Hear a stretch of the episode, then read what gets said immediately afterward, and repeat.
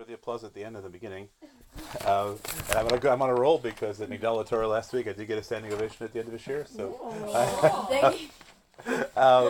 okay, there is a no pressure. Just to warn you that. We're also you been really clapper on your.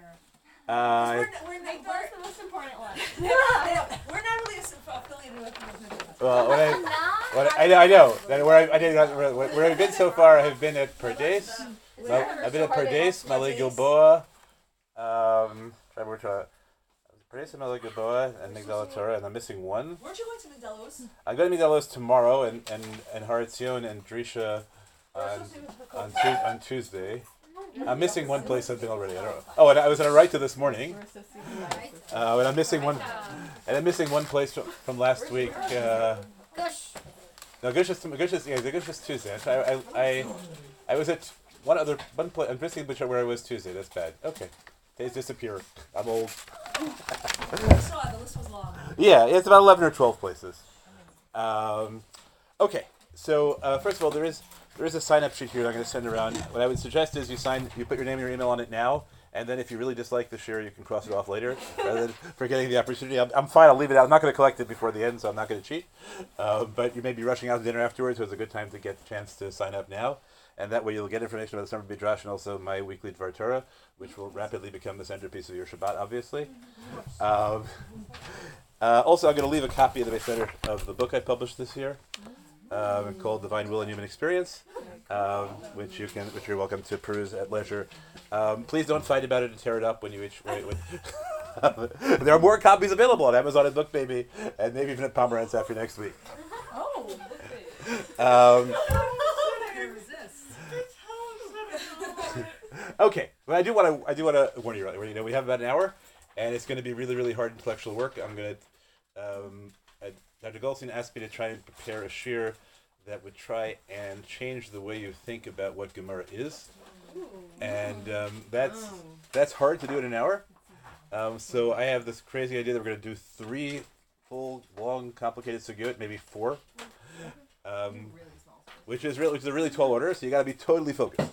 Okay? Not totally focused, you're going to drown.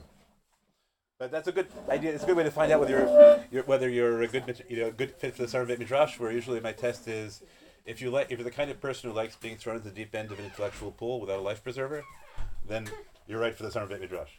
That's what we're trying to do for everyone. Okay, so we're going to start with the sugya on brachot. Right, it's on page 1 of the Makara. You can follow along with me in Aramaic, but I'm going to try and present it to you outside because part of what I want to show you in this shiur is that it's not just the. I didn't get one. You didn't get one? Are there still McCart left? Are these more? Yeah, we got plenty. Okay, here's another one. Okay, so page one is so let's say what I'm trying to get you the idea is to think of a Gemara, right? A sugya in Gemara doesn't just go in order from point 1 to point 2 to point 3 to point 4, but actually it has a shape. That's not it. No. Oh, this is it. Okay. Thank you for asking me. So when you think about a sugya, you can't just be at every point and say, I know what happened before, I know what happens after. You have to be able to think about the entire thing. So what I'm going to do is I'm going to try and show you at least 2 sugyot that have very clear shapes. And then I'm going to try and take it back to a sugya you're learning, right? Which I think is the first sugya above, right? The first sugya above Mitzia is what you're learning? Yep, right? Somewhat? One of the classes pivoted. Okay. Yeah. Well, so I'll try it. So, particularly if it failed with you, so I'll try and teach it to you in a way that might give you a completely different sense of what it's about. Okay. So here's let's take a look at page 1. This is a sugya that starts from a single statement by an Amora. The statement by the Amora, Amar Ravida Marav, he says, "Hamotzei kil'ayim bivigdo, toshto afilu bashuk." So it's a very dramatic statement. If you find that you're wearing some kind of mixture of wool and linen. In the marketplace, then you have to take off your clothes. because you're wearing, how could you possibly violate Yesod HaRaisa? So we can talk about all the other questions about all the other Rishonim you might violate but not wearing clothing in the marketplace. Let's not deal with that, right? That's the basic claim. And the Gemara asks, why? My Tama, what's the reason? And the answer, it quotes a pasuk in Mishle, which is just a placeholder for us. Ein chachma v'ein tuna v'ein esal neged Hashem. Very strange statement. You don't show kavod to rabbis where there's where there's a Chil Hashem, but it seems to add up to meaning is.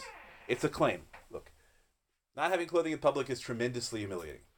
If you ask yourself, as a human being, what are my rights? My rights are not to wear clothing in public. And then you ask me, but there's a halakha. Is halakha allowed to ask me, to demand of me, and that I humiliate myself to keep it? Yeah. So the statement is yes, right? That's what Rav Yudah Amar Rav says. Yes, if halakha says you have to humiliate yourself in public, then you have to humiliate yourself in public. And it has a pasuk in Mishlei which says, essentially, nothing human is worth anything against God. Okay, that's our opening statement, right? God is everything. Human dignity has no worth at all against God. It never wins. It should be not sneers. Okay, right. Good, fair question, right? We can say maybe this only applies to men and not to women. Maybe it only applies if you're wearing... Right. All good things.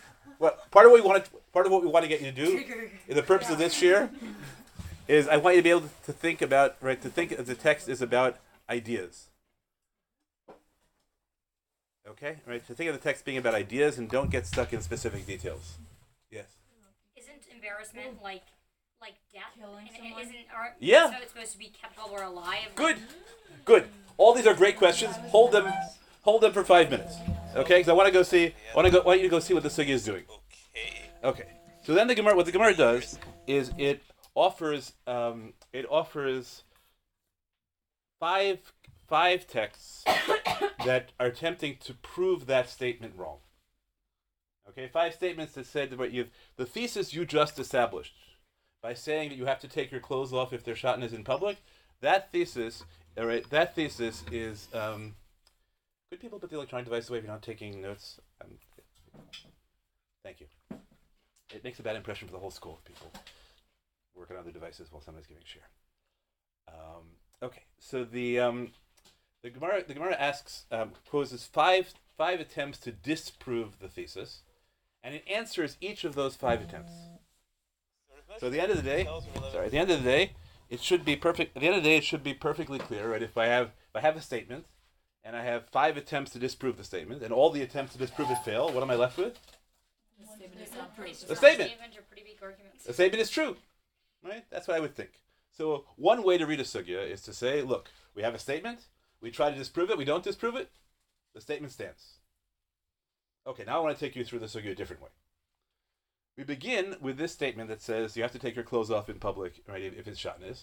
And we say that statement stands for a principle. The principle is that nothing human has any weight against God.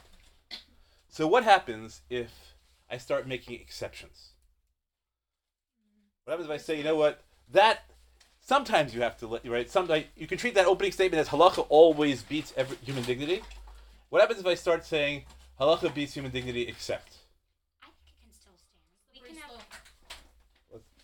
The first question is here. I think it can still stand. Like, let's say we have a principle in American society, even in our legal system, body autonomy.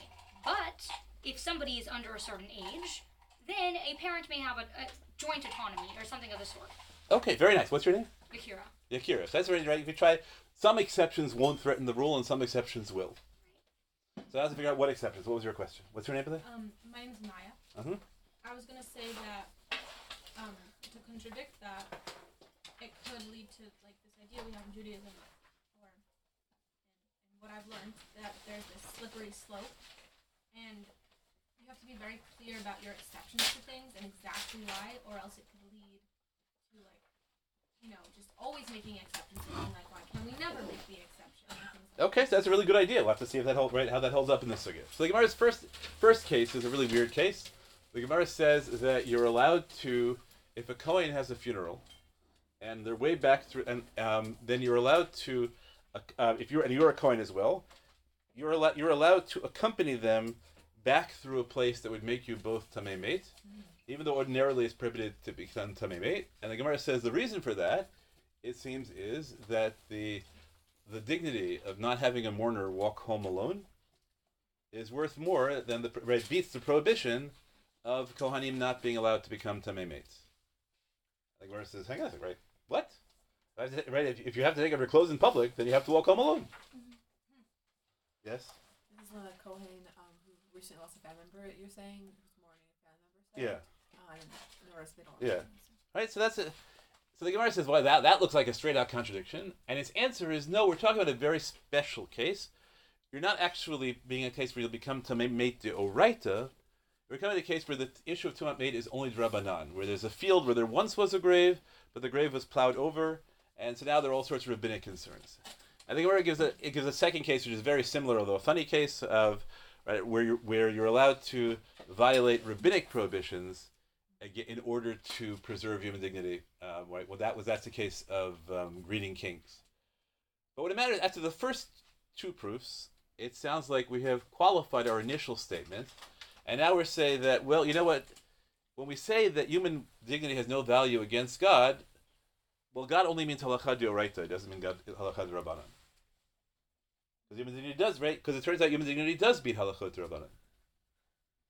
So we've qualified it. Now we can ask, does that really? You can see how that would leave the statement intact, because the Rabbanans are sort of halfway between God and human beings. So human beings, when they're making decisions, will allow you to say, right, we'll say our new rules, which we, even though we give them under the authority of God, we're not going to impose our rules at the cost of your dignity. Okay, so we can still preserve our. And the Gemara then has this wild statement where it looks like there's this huge statement. This is right in the. It's the third proof against Tashma, right? The proofs against are underlined. So it's the third Tashma says, "Gadol kvod habriot shedoche et lo taseh shebetorah." Human dignity is great because it pushes aside a do not in the Torah. So that looks like, wow, that the first statement was totally wrong.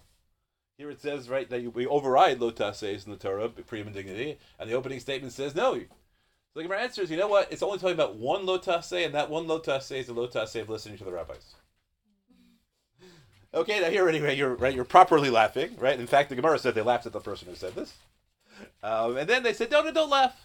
That's okay. Don't laugh." Right? It's right. That's really all rabbinic things are connected to the Torah in this way. And so now, after three disproofs, we're still left with a basically simple equation. The basically simple equation is halakha d'oraita beats human dignity beats halakha d'rabanan. Okay, and we can sustain that theologically. It's not a big deal. But then the Gemara comes up with a different case. The Gemara says that generally, there's an obligation to return lost objects. All right, you know that, right? You have to tell me, is it lost object? You have to return it. But the Gemara says, because of a peculiar reading of the verse, the Gemara says that actually we read the verse in a way that says that you only sometimes have to return lost objects, sometimes you don't. And the Gemara gives examples of when you don't. And one of the examples when you don't is when it would be beneath your dignity to retrieve an object like that. Right? You're a highly respected public figure, and someone else's pig is running through a mud hole. So in order to retrieve their lost pig, you're going to have to fall into the mud hole. So you don't have to... Right? Then, even though ordinarily there is a biblical obligation to return lost objects, and there is a biblical prohibition against not returning lost objects, but if it's beneath your dignity to return someone else's lost object, you don't have to. I got a sec, right? But if you have to go naked in public, why don't you have to go into a muddle? Right? So the Gemara then gives a new answer. The Gemara says, you know what? That's a unique case. It's the only exception. And the Gemara says, really? What? And the Gemara says, you're right. There's a general rule, and all Deoraisa says the only halakha that beats the only case where human dignity beats halakha is when it comes to returning lost objects. The Gemara says, that makes no sense at all. What's unique about it? So the Gemara adds a new rule. Actually, human dignity overrides even biblical halachot if they relate to money. Okay. No, not the Rabbanan. No, but I'm saying rabbis. The rabbis can only add on to. No, they can only make decrees adding on. This is not rabbinic. The Torah says you have to return lost objects. But whatever the Torah says about money. You can still, right, human dignity still overrides. No rabbis involved at all. An example of that. Pardon? What would be an example of that? An example would be that, right, you don't have to return lost objects. Or if there was a way that you had to pay interest, right, or charge interest for human dignity, then, right, that would be worth it. Or you could steal. Right, having taken off your shotness clothing, you can then break into the next store to steal clothing so you can put it on instead. That's stealing. Right? Stealing. But stealing is a prohibition associated with money. Okay, but isn't, like, being naked... Like, you're in a marketplace, you know? Like, technically, That's an association with money. I don't know. Yeah, that's... Okay, that I think is a step too far. Interrupting the economy. What about concern for other people's comfort, embarrassment? Yeah. Should we not deny him? Yeah, okay. They're all good reasons why you might. I want you to stick to thinking about it abstractly. There's the first statement is an abstraction, which says that halakha always beats dignity, and now we have a counter. Now we're going to say halakha always beats dignity, except when the halakha is rabbinic, or even when the halakha is biblical, when it relates to when it relates to money. So now that initial statement that human dignity has no worth against God. It only when it relates to money. Only. I don't get how money's part of it. I understand that Gemara brings it up, but I don't get how it's. You don't get how it's. I don't get how they say it always comes to money. Returning lost object, someone else's money. So even though it's a prohibition to not return someone else's lost object, that's violating their right to the lost object. But if it's beneath my dignity, because I don't want to get muddy. Dignity is more important than returning a lost object because the lost object is a Torah prohibition that only relates to money, and dignity beats all prohibitions related to money. They got that principle from that one example? Yeah. Because that's a pretty broad principle. It's also like passive versus active, like actively stealing versus passively not returning. Good, you're one step ahead of the Gemara. Very, very good. Look at you being one step ahead. But watch what we're doing, right? We started with one example, right, which was the Shada's example. We made a big principle out of that, and now we took another example and made a counter principle. And now what we have is one complicated principle that doesn't actually fit our original. Because the original idea was that this is high stakes. Either you, right, God or human beings, right? Are you allowed to care about it? And the answer is, well, sometimes. Mm-hmm. Okay. Then the Gemara gives another proof. And the next proof the Gemara brings is that under certain that if there's a mate mitzvah, if there's somebody who won't otherwise be buried, so then a Kohen or a Nazir is allowed to bury them despite their prohibition against becoming Tamei. Now, that has nothing to do with money. Yeah. That's just straightforward human dignity. In fact, burial is the example of human dignity in halakha. And here we have what seems like a pretty clear principle that human dignity, in fact, beats halakha deraisa because you're permitted to become tamei. And here we can't have the out that it's only rabbinic. You're taking the body and putting it in the grave. You're as tamei as you get. So what's the Gemara's first attempt going to be? That's an exception. That's an exception. It's the only case like it. Okay, and then we're going to say, no, we can't say it's an exception because generally the principle of halakha is that every individual case expands unless you have a reason to limit it. The only question is how far it expands. Every case stands for an idea, and you expand the idea until something stops it. So here the Gemara says, you know what? It stands for the idea that that you're of... Actually, I should have explained it because it's actually not the burial that the Gemara is really interested in. The Gemara claims you're allowed to bury it, even if in the process of burial you become tamei and therefore you won't be able to bring a Korban Pesach.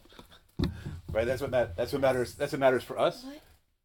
You can't bring a Korban Pesach when you're tamei. Not bringing a Korban Pesach is a prohibition, is an Isser Kares. Any person, not a Korban. Any person, yeah. So it extends it from any person. Not from the case.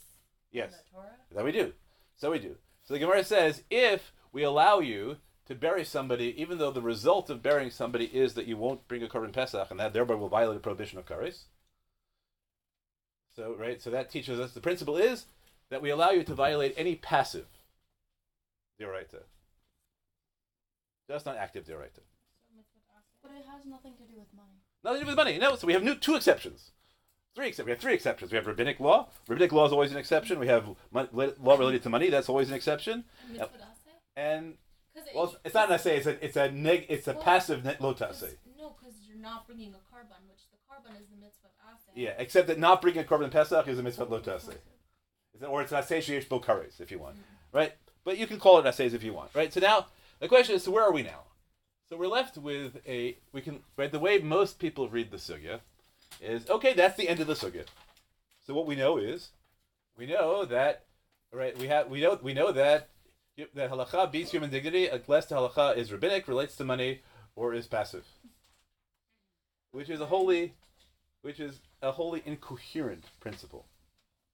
Actually, the opening principle we started the sugya with, which was that human dignity has no worth at all against God, right? We haven't challenged the original halakha, but preserving the original halakha required us to surrender the principle we thought it was based on.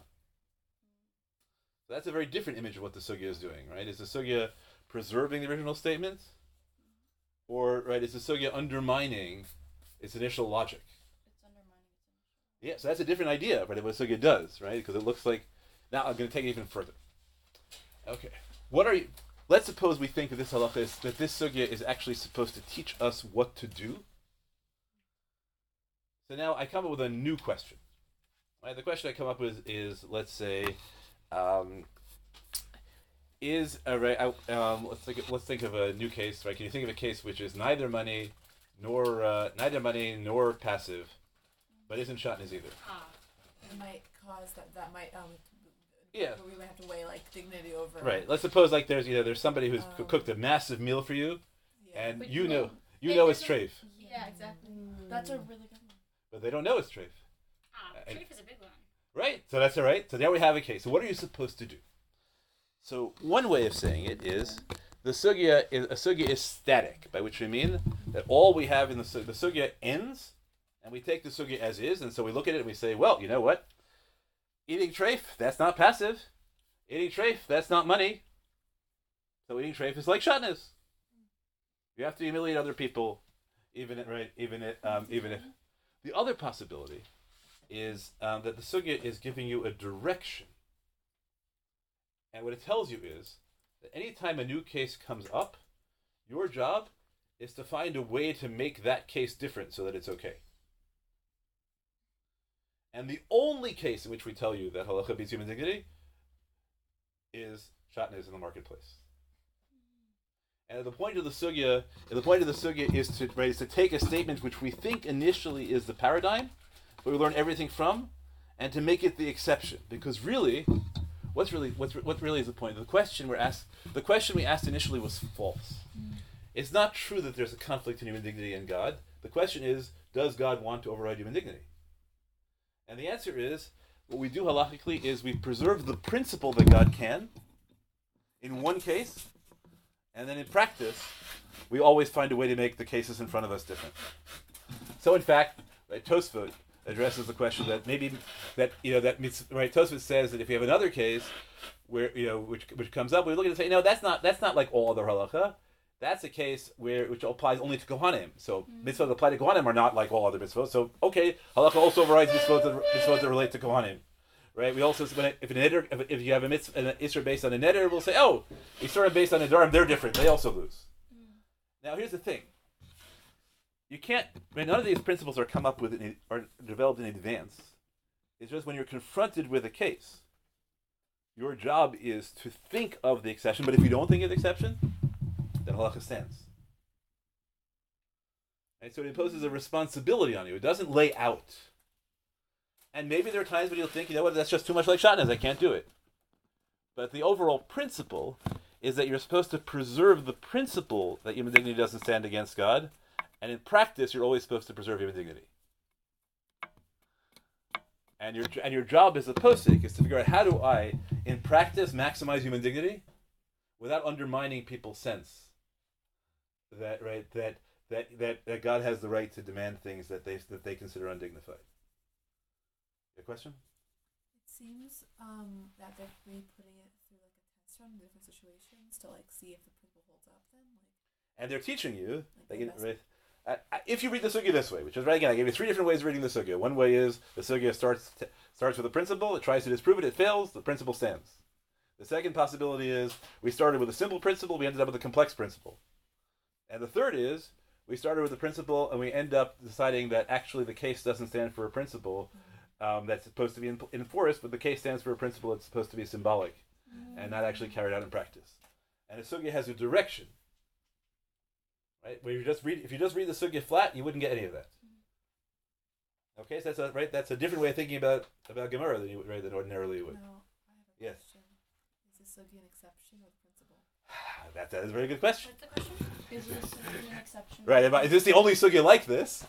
Right, it really no other sugya that are supposed to be read that way, or all sugya that's supposed to be read that way. So that's a great question. So I'm going to read a couple other sugya with you, and let's see if we can think about other kinds of shapes of sugya. Yes. If the principle isn't really meant to be upheld, then why wouldn't they later go back and say, oh, actually, that principle isn't what applies here. I don't understand why they're if their initial logic, they seem to say, maybe we don't want this actually, let's try to find every exception ever. Why not just why not just have a different explanation for why one should take off their clothes instead of, maybe it's something specifically about wool and linen that's bad. Maybe right. They don't even need a principle. They could have done that, right? So what you learn in this sugya, right, if I'm right, is that that's actually the point. They want people to agree in principle that God can demand a lack of dignity and to understand that God never wants that. Well, how can we tell that? It's saying that God specifically is like... Well, we are... Halakha is God. Yes, what was your question? Why is it in the first place that we have I've seen the point that's once again, and I think it's very clever that God does that, because we know that Hashem doesn't want us to put Halakha over human dignity. Why in the first place do we have Halakha that's human dignity? Because if we don't think that, then people will constantly chip away at halakha, and just say out of convenience.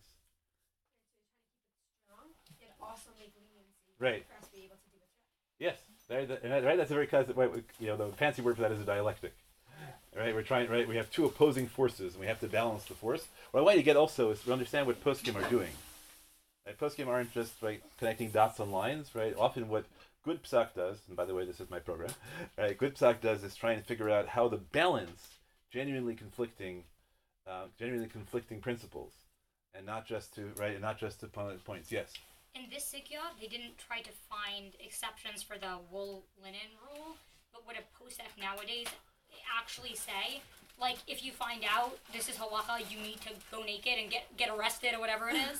So that's a really good question. So we might say, you know what? That's true in principle, but only for men and not for women. We might say that's true. We might say that for women it violates lifnei iver. For women, right? We might say it's more undignified for women, right? All sorts of ways. We might say, how do you know for sure it's shatnez, right? Because you can't tell between goats and between goat hair and sheep hair, so maybe it's a suffix. They didn't do that here, though. That's true, because that wouldn't add to the principle. Those are halachic questions. So, let's put your question more broadly. The Gemara cannot cover every case. It cannot even cover every principle. All it can do in a sugya is give you directions. So you have directions, but and they have to do it memorizably. Right? So you're all good questions, and those are the questions that are supposed to come up when you teach the class. And then they might be that different people answer in different ways. Some people will think that we really the only way to make the principle is that everyone understands when shatnez comes. And maybe shatnez is a good example because everyone understands shatnez has no rational purpose at all. So we want to pick a mitzvah, right? We want to pick a mitzvah that dafka stands for God just wants what he wants. And shatnez is a great example of that. Right? Might be, right? Those are all things, right? Gemara isn't the end of the story. Gemara, right? Gemara is the beginning of the conversation. And what you get if you read the sugya this way, right, is that when you're finished learning the Gemara, now we have lots of conversation. Often the conversation has taken place for 1,000 years. And all what you're doing is being part of the conversation. But the conversation is not within the Gemara. The conversation is generated by the Gemara. Okay? So when you read Gemara, if it's flat and you're just supposed to be in the Gemara, right, then I think you're missing, if this is right, I think you're missing a lot of what it's trying to do. Okay, that's all. Some would say that's dangerous, and that can make people come up with sure. Very different rulings. Right. Mm-hmm. Almost anything that gets people to think is dangerous. So true. And I get accused of that very often.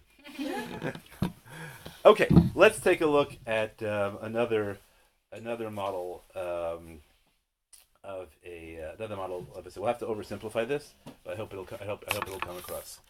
So the Gemara of Mitzia, right? This is page 2. The Gemara of Mitzia starts off by saying that there's a Mishnah.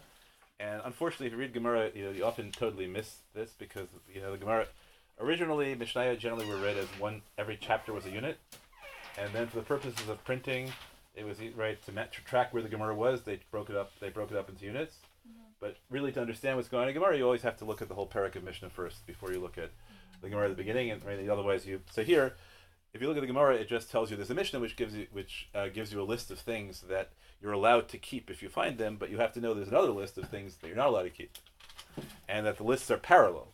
So every case is not designed to be developed on its own. Every case is designed to be developed in opposition to the counter case.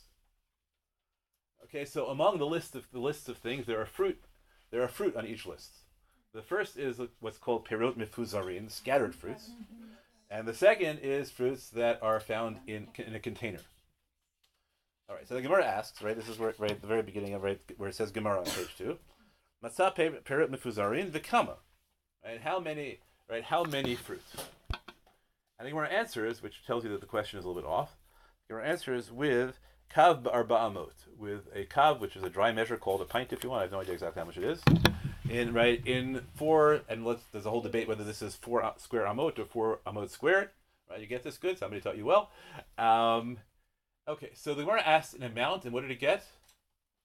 A distance and a volume. It got a ratio, right? It got a ratio, yeah. Right? Right of amount, of volume to area. Good. Okay, so the Gemara says, hang on a sec.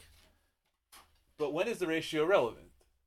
The real criteria, which you can get by looking at the contrast between scattered and in a container, the real criteria is: did it look like they were put down? Or did it look like they were dropped? If they were dropped, you can keep them. If they were put down, you can't. Who cares how much there is? Right? Right? It doesn't. Right? I don't understand the answer. Right? The answer doesn't relate to anything. So the Gemara answer comes up with what we call an okimta. Right? Okimta is when we say that a text that looks like it applies to lots of things really only applies to one narrow set. And we say, you know what? The whole Mishnah, when it says you find scattered fruit, is only talking about finding leftover wheat on a threshing floor. Because now, what's special about leftover wheat on a threshing floor? Wow, it's neglected. And but people might come back for it. Because right, you can't. It does. It looks scattered, but it might be that people are coming back for it anyway. Right? We're looking for a case where it doesn't matter whether it looks scattered or put down. So the answer is a place where people are coming and taking stuff, right, and going back and forth is a place where even though it's scattered, people might be coming back for it. But that's just how plausible is it really that the Mishnah is talking about like what it says scattered fruit really means scattered wheat on a threshing floor? Right? Why would we say anything like that? To make it make sense. Pardon? To make it make sense. Yeah, that's why the Gemara says it, but why would the Mishnah say it? Because the farmers, like I'm saying at the time, this is their life. Yeah, so say you find scattered, right? You find scattered wheat on a threshing floor. Well, I think the fruit is. I think a different point could be that the ratio show, like we did learn this a little bit, but the ratio shows the effort someone might put in and the value of it. So let's say it's a large amount over a long distance. The large amount might counteract the distance. So even though it's a lot of work to pick it up over that long distance, it's so much. Good. So that's why I understand why in the end the halakha makes sense. What I don't understand is why the Mishnah would have been written about that case, because that case is so weird. Scattered fruit on a threshing floor. It's only on a threshing floor. Scattered fruit anywhere else you can keep. If it's weird, isn't that like better though? If it's weird, okay. You're gathering your produce and you're on the threshing floor. That's like part of the whole process. Okay, you think it's a reasonable opinion? How do you get scattered fruit on a threshing floor? We get scattered wheat on a threshing floor. Well, so we made fruit mean wheat. We can do that. To the ground. Okay, good. Then, do you all remember what happens next? Rabbi Yirmiyah comes along. Rabbi Yirmiyah should be one of your heroes. No. All I know is that I don't even remember the rabbi's name. That was like, what if the duck was like half and half out? Yeah, very good, right? Yeah. Rabbi Yirmiyah comes along and he says, right? And it's like peace out. Yeah. And what he says is, he says, your ratio doesn't work because I can't extend it to other right. What happens? What about when you have a check that's in between these two? Good, but there we say I have half. What about if I have half the amount and half the area? What if I have double the amount and double the area? What if I have expensive stuff? What if I have cheap stuff, which is hard to pick up? Okay, so now the Gemara ends in teku, right? We don't know the answer to this question, but one way of thinking of it, and the way I think it's usually taught, is that teku means oh darn, we don't know the answer to these questions. Right? That's what teku means. Darn, we don't know the answer to these questions, and kind of a nidnik of Yirmiyah asking all these questions, which is why he gets thrown out for the duck with one foot over the line thing. But the other thing, it's not a bad question. Yeah, but it's more than it's not a bad question. At the end of the day, after Rabbi Yirmiyah's questions, he has proven something. What has he proven? The principle does not work. The principle doesn't work, yeah. Right? So teku. What teku does sometimes is, right, it's what I call an attack teku. It shows that, right, the goal of your statement was to answer a question, and it fails to answer the question because it's, right, because it does nothing useful at all. Right? So the goal of Rabbi Yirmiyah's question is not to understand the questions and then say we can't answer them. The goal of Rabbi Yirmiyah is to prove that the principle is ridiculous. It's a bit like the Socratic method, sort of, asking questions and questions. That's right. At the end of the day, right? If you can't answer any other questions based on this question, right, based on this principle, then what use is your principle? You're now going to claim that the Mishnah is dealing only with wheat on a threshing floor in this exact proportion. It's not a ratio anymore. Right, we're now claiming that the Mishnah, which says matzah pirot b'fuzarin, you can keep them, means only if you find exactly a kav of wheat in exactly 4 square amot on a threshing floor. Right, as my Chavrut would like to point out, there's a Gemara in Shabbos where at some point it's not entirely fair, but it's not totally just right, where the Gemara ends up by forcing itself into positions where it sort of believes that the case the Mishnah is talking about is a naked dwarf standing in a pit. And that's why the Gemara looks up and says, what? Do you really think the Mishnah is talking about naked dwarves in pits? Okay, so here, right, where Rabbi Yirmiyah... So what Rabbi Yirmiyah is doing... Rabbi Yirmiyah is doing, right, again, right, this has a direction, right? Don't read the lines, right? The point of all those questions together is to realize at the end of it that your principle does nothing. And therefore you're not reading the Mishnah correctly. So it's not plausible, right? So there's another example of a sugya having a direction. Okay, the whole sugya of lost objects begins with a dispute between Abai and Rava. The dispute between Abai and Rava is about Yeush Shalomidat. Did you learn that? Yeah. Okay, so Yeush Shalomidat means, right, what happens if I lose an object and I haven't realized I lost it? Right, can another person pick it up or not? The reasonability of you giving it up? Wait. It's not Locus in Abaye and Rava. Abaye says, no, you can't, because in order to, right, because an object belongs to you until you actually say, oh my goodness, I lost the object, I'll never get it back. Right, Abaye says that, right, that possession has continuity, and it has to be broken by your own conscious act. Rava says no. Rava says that it doesn't matter whether you know about it or not. At the point when you couldn't get the object back, or you wouldn't bother getting the object back, it's not yours anymore. This is a huge machloket, right? Because according to Abaye, the only time you can ever keep something you find on the street is if you happen to be walking behind the person at the moment they lost it, close enough to hear them say, "Oh darn!" Right? You have to watch the wallet fall, and then you have to walk up as you're picking up the wallet. You have to say, "Oh darn! I lost my wallet. I'll never get it back." And then not give it back to them. Yeah. But that's still morally... That's a really pretty wild case, right? So, but at the end of the Gemara brings a whole series of proofs, and I hope your teacher, if they didn't show you that the proofs are in a specific order, but it's I didn't get this in 6th grade when I learned this, and it upset me for years. So I finally realized, like, in college, what was really going on, because the proofs don't follow a logical order, which is what you would expect, and it's very frustrating because the last thing the Gemara thinks is a proof is exactly the same as the third one.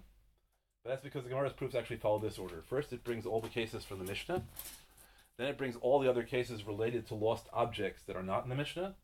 Then it brings all the examples of things not related to lost objects at all. Not random. Other cases which deal with the question of whether you can do things, whether unconscious things or doing something because you would have done it, are the same as having done it. Yeah, what happens if I take Truma from your field without asking, right? Yes. Right, so if you understand that, again, understand the sugya is not organized in a logical progression. It's organized in a textual progression. Cases in the Mishnah, cases on the same case as the Mishnah, text on the same cases as the Mishnah, text on a similar principle in other cases. And then it brings the actual proof. Although the only actual proof is the last one. The last one actually quotes verses, and it's talking about stuff swept away at sea. That's right. But usually, right, when I learned in 6th grade, they taught it as the climax. Right now, we're gonna have a logical proof, and I said, "What? The same answers apply as everywhere else." It's not any, but it's the only proof that stands, and it's always gonna stand. And everything else that leads up to it is not in order. It's just a way of organizing the material. So, you understood this yourself in your head? In college. I read it again, but I was.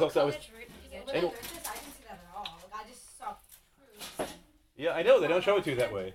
But if you look at it now, you'll see that it's all the cases from the Mishnah, and then all the braytot that relate to lost objects, and then all the other cases, and then finally the last proof, which is the only one that matters. Do you think that when they actually had this discussion in the Gemara, while it was happening, do you think when they wrote it down, they did it in this order, or when they actually went through the conversation? I think that Gemara is not a live conversation. Gemara is a memorized version that is designed to get you to recall the conversation. So not a person wrote it down. When they formalized it, yeah, they formalized it in that order. Many sugyot are in this order. Many sugyot are in this order, and if you don't get that, so then you write the whole thing doesn't make any sense because you're looking for a direction, and there isn't a direction, right? It's not a logical direction. Yeah, exactly right.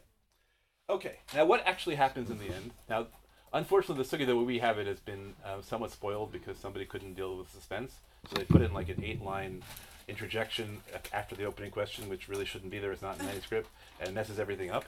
Because the whole purpose of that sugya is to tell you that at the very beginning it looks like Abaye and Rava this huge dispute. Rava says you always keep lost objects, and Abaye says you only keep them in that weird case we came up with of walking behind somebody. And at the end, the Gemara has to work really hard and barely can find one case in which they disagree. Because it turns out that Abaye agrees that it's okay if there's a principle that you might have known about it that we can rely on, or if you would have done it. And the end, Abaye is so narrowed, so ironically, everybody said that we pass like Abaye against Rava, but we pass it in a way that looks much more like Rava than Abaye. Right, and they agree to Rava that it's Yeush. Right, so it's right. So in the same way as the Kvod HaBriot sugya, right, it looks like it's proving one thing, but it actually proves the opposite. Because in the end, there's nothing left of Abaye. We paskin like the last case standing of Abaye, which was like paskin like the Shatner's case. Okay. Okay, so sugyot are radically different. Right, if you think of it this way, then you can. Okay, so now we'll just talk about very briefly. I think we're running out of time. We have 15 minutes, but I think probably I might have stretched you to the point. So we're gonna do something a little bit hard, and but I'm not gonna do it in full depth. If you want afterwards, you can stay with me and we can do it. We can do it in full depth. This is actually a fun thing because this was discovered by Professor Robert Aumann, who is a Nobel Prize-winning economist and also from. And so he wrote this piece on Gemara, which really opens up the Gemara in a way you might not think about it. So we have a Mishnah that you all know about, right? The Mishnah says that if two people, right? This let's go to page. Right, this is the thing that your class was originally doing. Right, this is. Right, yeah, the tallest case, right? Page 4. This is actually what Dr. Goldstein first wrote to me about what to teach. She wanted me to give additional shear, and I thought this was the right shear to give to respond to the issue. So the Mishnah gives a case that. Seems to give a very straightforward principle. And the principle is if two people are fighting and are fighting about one thing, and they both have equal claims, so they split it. Right? That's a straightforward principle. I think Dr. Goldstein told me that some of you were wondering, like, but that's common sense, right? Who needs to write a Mishnah Gemara about this? Then Gemara comes up with a slightly more complicated case. What happens if two people are fighting about the same object, but they make different claims as to what percentage of the object they own? So Gemara comes up with a still pretty straightforward principle, which is the part that they're arguing about they split, and the part that nobody's arguing about, the only one who's claiming it keeps. So for example, if I have a talus worth $100, and one person says I own half of it, so they're only arguing about half of it. So the $50 that nobody argues about, that red B gets to keep, and the $50 arguing about A and B split.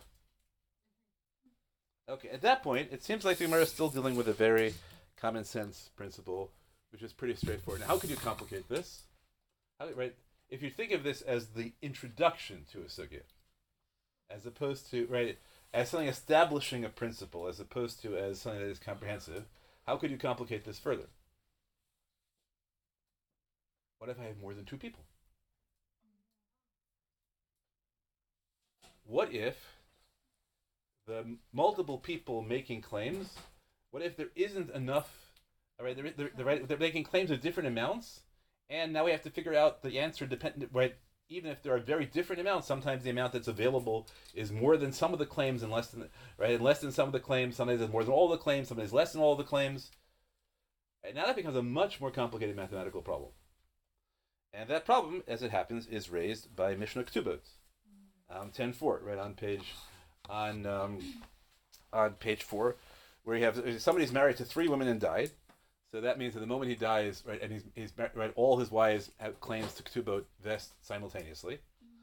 And the ketubah of wife A is 100, the ketubah of wife B is 200, the ketubah of wife C is 300. Right? So now we have a rule, right? So now we have three different claims, three different amounts. So if the estate is 100, they divide it evenly. So that's easy, right? Why divide it evenly? Because each are claiming more than 100. Mm-hmm. They divide it evenly. If the estate is 300, so then A gets 50, B gets 100, and C gets 150, and we can sort of figure out what that principle might be. Mm-hmm. But if the estate was 200, we get this weird notion. A gets 50, B gets 75, C gets 75. How does that work?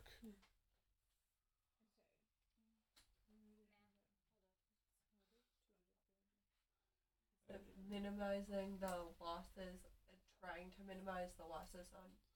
So very good, right? It's like we have. It turns out that the principle of Yachloku has two aspects. One is everybody should get an equal share of what they claim, and the other is everybody should get should get an equal loss. And that's a very complicated thing. It turns out that this problem, right? So it turns out Yachloku, how to divide things, is actually an extremely complicated math problem. With multiple players, multiple amounts. It's an extremely complicated math thing, and before Professor Alman reached the sugya, apparently it was thought to require supercomputers. And then Professor Alman said, hang on a sec, but there's a Mishnah, which seems to believe it has a solution to it. And it turns out that you can get the answer. What you do is you divide each claim in half, and for half of them, what you do is you do the equivalent of Yachloku on the way up to make sure that they all have... to make sure that they all get an equal share of their claim, and then the other half you do the back you divide it the other way, so they all get the same amount less than their claim, and it adds up to a single solution, which is the solution to Yachloku for n players, and that's a simple formula which he wrote an article which that he solved this problem which used to require supercomputers, and it all came out of the Mishnah, which seems to have done some really extraordinary math. And it turns out Yachloku is not an easy principle at all. Yachloku is only an easy principle as long as there are only two players and the amounts are easy. So our Mishnah is actually an introduction to a much more complicated game. Okay, so it's another way of thinking, right? Thinking that the principle established in the first Mishnah of Mitzia is really just there to to establish a principle which is then going to be tested in all sorts of really complicated mathematical ways. And the advantage of Professor Alman's model is that it actually gives you answers for cases that are not in the Mishnah. Mm-hmm. So it's using the Gemara and expressing out of it. Pardon? Like using the Gemara as a guide base. Using the Mishnah as a guide base. Right? It's an interesting question, right? You know, is who got right? Who right? It seems like you'll see that there are two Amoraim who come up with equivalents of saying this is talking about threshing floors, but Rabbi Yehuda HaNasi seems to have understood the Mishnah in a way that is compatible, and there are different Rishonim. Some of them get this, some of them don't. Right, it's really interesting. Okay, so that is I think, what I wanted to cover with you in the context of this year. I think Dr. Goldstein wanted me to just point out to you that we can have fun on our own also, right? So think like this way of thinking about Gemara internally is also things that you can do halachically. Mm-hmm. So she wanted to do an example which is very popular. I guess I'll talk about this. Let me talk autobiographically. When I was your age, I guess, or older, I was really not interested by Halakha. I only liked Gemara. I liked playing Gemara, but I didn't like Halakha at all. So I thought my mission in life was to write a book of philosophy about Halakha, because I thought that Rav Soloveitchik had written Ish Halakha, and that was about a philosophy of learning. But even though I wasn't interested in Halakha, I was interested in the philosophy of Halakha. So I thought I would write a book about the philosophy of practical Halakha. And then I had this, unfortunate idea that in order to write the philosophy of practical halakha, I should actually learn practical halakha, which really didn't excite me at all. But because I was a man of integrity, I went to the Yadin Kol at YU, right, the post-Micha program that does civil law, in order to learn practical halakha so I could write philosophy about it. Sadly, as a result of this, one was required to give practical halakhic lectures, which was the last thing I wanted to do. But I had to. Once a month I had to give a practical halakhic lecture in the topic of Gittin. So here I shall give you my first lecture. Here. I guess this tissue can be sacrificed. No, it won't work with the tissue. Nice. Can I take this piece of paper? Sure. I like that it has the word ontological in it. Yeah, well, at least we're going to forget that it's folded, right? It's not anywhere near as much fun if it's folded. So This is not a folded piece of paper, okay? No. So there's halakha that says that if you write a get or any other legal document, The witnesses have to sign the same side of the piece of paper as the document is on. They can't sign the back. Right? So I have this piece of paper, right? This side, right? So why can't they sign the back? Why can't they sign the back? Because it's too easy to forge, perhaps. You can't tell, right? You can't tell whether they saw what was actually written or not. Okay, can I have a pen? Okay, so we'll call this, right? This side we'll call D. Yeah, D, this is the document. And this side we'll call W, that's the witnesses. Right, so this is now an invalid document. Now I do this. The back is right over here. Right over here. That's part of it. Okay. But there's only one side. Oh my gosh, it's a Mobius strip. It's a Mobius strip. So my first practical halakhic lecture was about divorces written on Mobius strips. Could the document? Could they get valid? The follow up, which I did not get to give. Did anybody figure out what the follow up has to be? How do you? So do you know what a Klein bottle is? No. So I'm not a mathematician, but I'll just for fun, right? So a Mobius strip is a two-dimensional object twisted through the third dimension. Yeah. A Klein bottle is a three-dimensional object twisted through the fourth dimension. Oh my goodness. And it has one side, but because it's a three-dimensional, right? It's a three-dimensional object. That one side is the outside. So now, anybody know what the rules are of what you have to do in order to be Mekabel Tuma? You have to be a Keli, which means you have to be a container. So the follow-up to it was. My question was going to be: are Klein bottles? Is a Klein bottle makabel tumah or not? Right, so you can have this kind of fun. I wrote that I had a lecture about getting written on hydroponically grown vegetables and mushrooms. What? I have a friend who would be obsessed with that. Do you have any sort of written article I could send to them? I don't know. I have to think about whether it's actually written out. Right. Then I had one about Velcro Gittin, because Velcro or adhesive Gittin. Do you want to? Because so the rule is that if you throw a get into someone's into someone's property, right? So it land, right? They're divorced the moment it passes. It starts to descend because it's going to land there. But what if you have an adhesive get? You're throwing at the ceiling, so right, maybe they should be divorced on the way up as opposed to the way down. Anyway, you should realize that you can have fun this way. Also, we don't do all these serious things. Do you have a book on this? This would be like perfect book material, literally. Well, there's a book, but it's not. The book is, there's some things like that. There's a. There's my short story in the style of George Luis Borges. They're all they're fun. They're things that play fun games. Last summer was built up one of the fun games. Last summer we talked about Truman. And the fun was constructing the position that would make the whole world into one Truman, the position that would not let you walk more than your Truman in Manhattan, because Manhattan is not a city, but the whole world is, right? So I enjoy constructing the extreme positions. And but then try to figure out halakhically what you're really supposed to do is fun.